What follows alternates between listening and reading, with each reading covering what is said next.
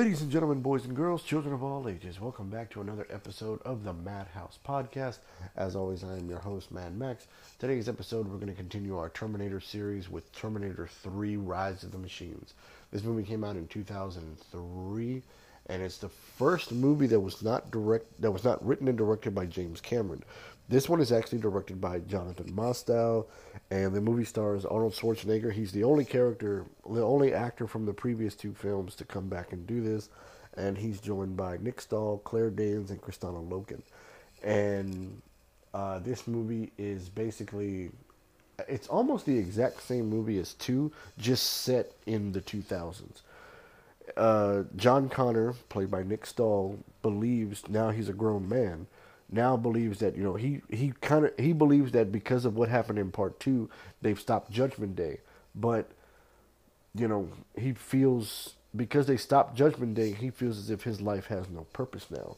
But all that changes when a terminator shows up. When arnold schwarzenegger shows up he believes that you know something uh, he's baffled by it because you shouldn't exist. We stopped judgment day. And they said nope you only postponed it. He goes some somebody else creates Skynet, not Cyberdyne, somebody else, and uh, everything like that. And then it's also revealed that uh, his a woman that he hasn't seen since maybe high school, Claire Danes' uh, character, who her what is her name in the movie, Kate Brewster, is also is the one who sent Arnold Schwarzenegger back through time after John Connor is killed in the future, and with all that going on, they also sent another Terminator to kill John, to not only to kill, because he, he lives kind of like off the grid, John Connor. He could not be located, so Skynet had to take out his uh, his group of lieutenants, including uh, Kate Brewster. So they send a new prototype by the by instead of the T one thousand, it's the TX, and they kind of combine the two uh, powers because she's a fully metal armored Terminator like in the first one, but she also has the liquid capabilities like the second one. And uh, another thing, she's a, it's a female character, and that was something that kind of blew me away. And when I remember the first time I saw this film, I was like, she could get away with so much more because she's a girl. Like in the scene where she, there's a scene where Kristanna Loken's character, the TX, she gets pulled over by a cop, and she kind of gets away with it because you know she enhances her her boobs, and uh, you know I was like, wow, this girl could use every trick in the book as a woman to get away with it, and she was much more menacing. She was a much more menacing villain than people give credit for her for. The idea that, you know, she kind of has this look on her face like she's out to do one thing. She wasn't as intimidating or as or as menacing as the T1000, but I would say she was just as menacing and as relentless as um, as Arnold Schwarzenegger was in the first film. And you know that's saying something. The guy really, really, the the guy really, you know, set the bar high, and they knocked it out of the park with T two. And you know they might have not have knocked it out of the park with Terminator three, but you know they got on base. You know if the baseball thing makes sense. But you know they got to third. They got a triple. You know they didn't go all the way home, uh, but you know they were able to make it work in a way. I think the the action sequences and the special effects in this film were were really good because it didn't have to rely solely on CGI like the first film did.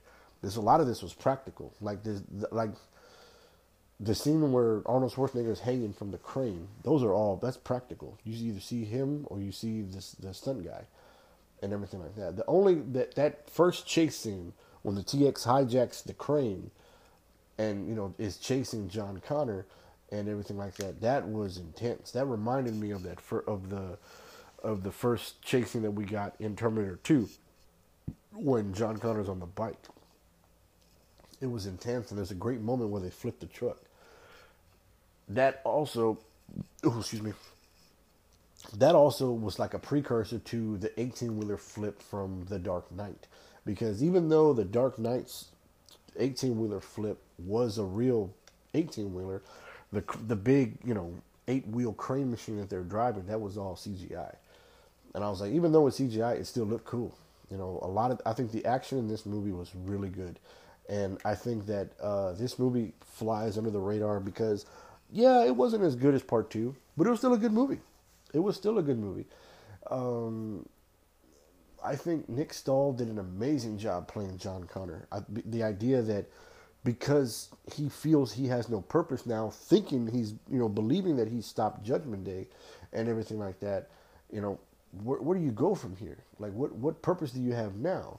And the idea that he has all these nightmares of Judgment Day, that really, really has a profound uh, effect on him throughout the movie because uh, he says it in a narration as the movie progresses. I should feel safe, but for some reason I don't.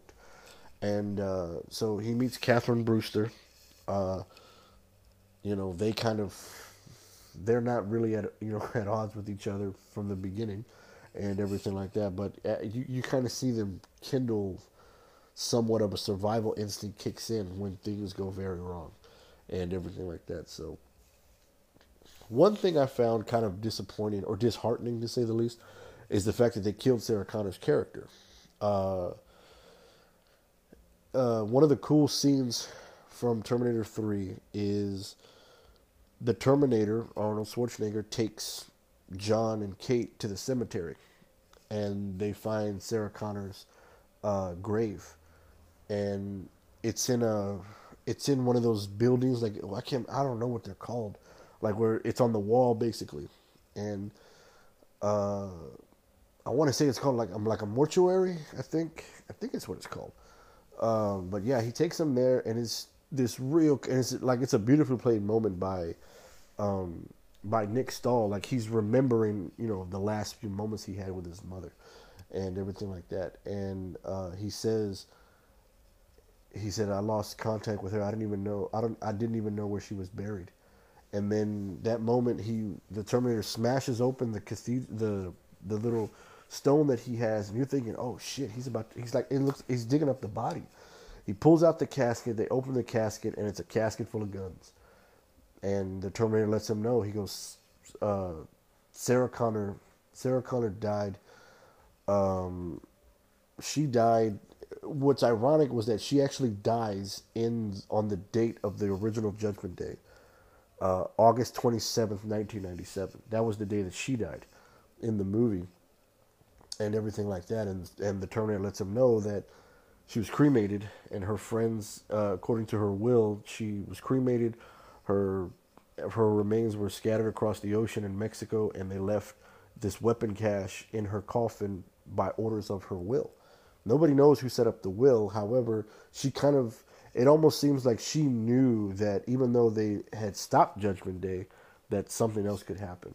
She always wanted to make sure that John was taken care of, no matter what. And for John to give like this heartbreaking story about, um, about how you know it, it, they after the events of part two, they did struggle for a long time. You know, she felt you know she she kind of felt at ease, but I really didn't and you know it's kind of hard to kind of go back to a normal life when you know everybody who you've known and loved died and everything like that and then they said she died of leukemia. And uh, that was you know it's it's a it's a brief moment. And then I think in the extended version well not in the extended version in the deleted scene is it, it's much more broadened on that. And I thought that was kind of cool for that character. And you know this movie has a lot of great moments in it. And even though it wasn't as good as the, the second one or even the first one, I still think it's a great film. Uh, I think this was the last good one. I really wish they would have stopped at three.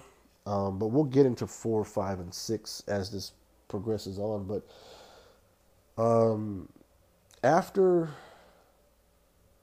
after I want to say sometime after this movie had come out, this movie came out like in 03 it was right around the time movies like Bad Boys 2 were coming out and the Lord of the Rings trilogy had started. The, the Star Wars prequels had kind of started. The superhero movies were, they weren't out, you know, yet because, you know, I think the only one that had come out in 03 was Daredevil and the X-Men and all those movies had come out. So, you know, the action scene was changing a little bit. It would be a year later when we would get movies that were more grounded like, you know, Casino Royale and movies like that.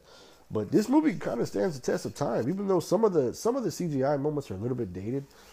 overall, the action sequences are really good. The performances are really good. Obviously, Arnold Schwarzenegger knocks it out of the park because it, it's, as he says in the documentary of this film, it's the perfect role for him. He knows what exactly what he has to do to make the character come to life.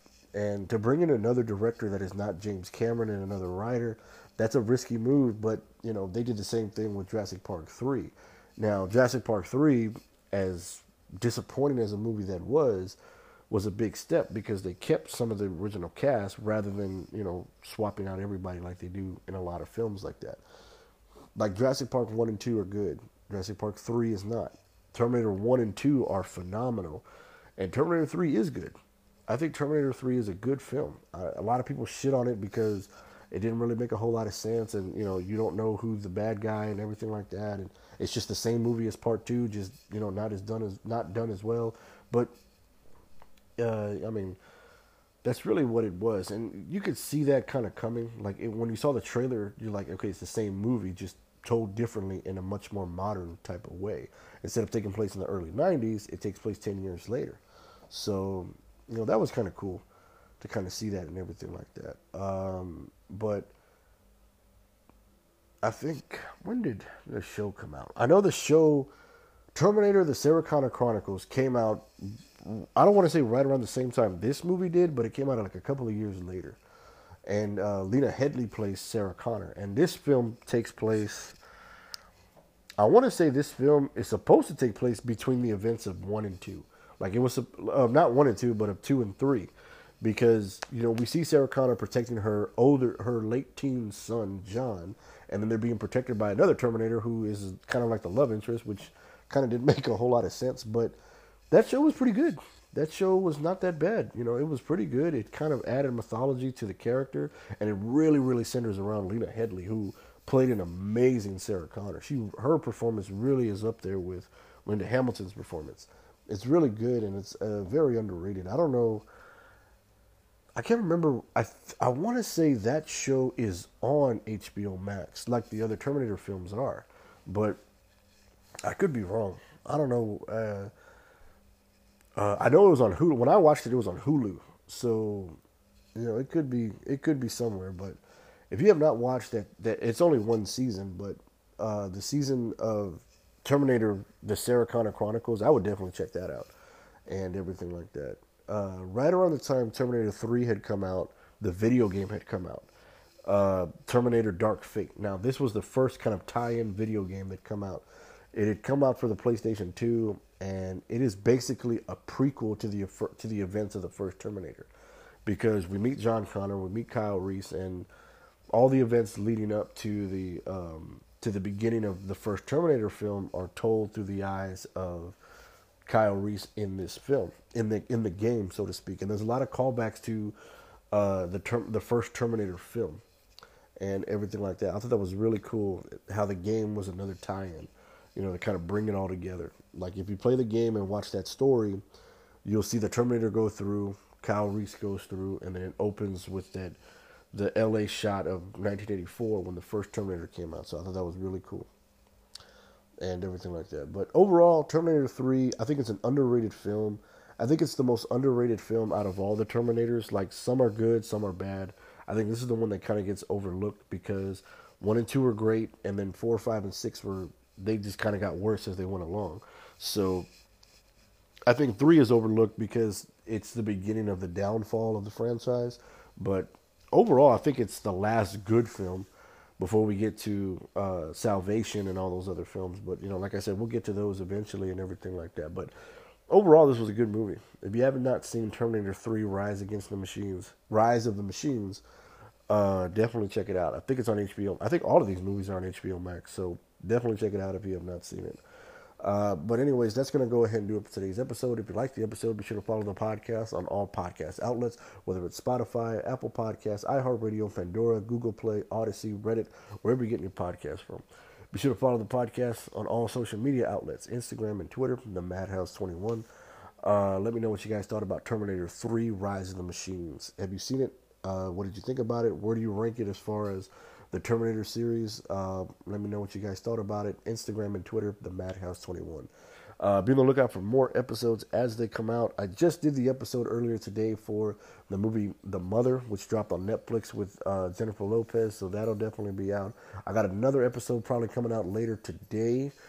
Uh, if not, probably tomorrow, and then of course we're going to continue the Terminator series. We got a lunch, we got a bunch of stuff coming out uh, this coming week, especially as we uh, towards uh, the release of Fast Ten. So the quicker I get that out, the quicker it'll all be.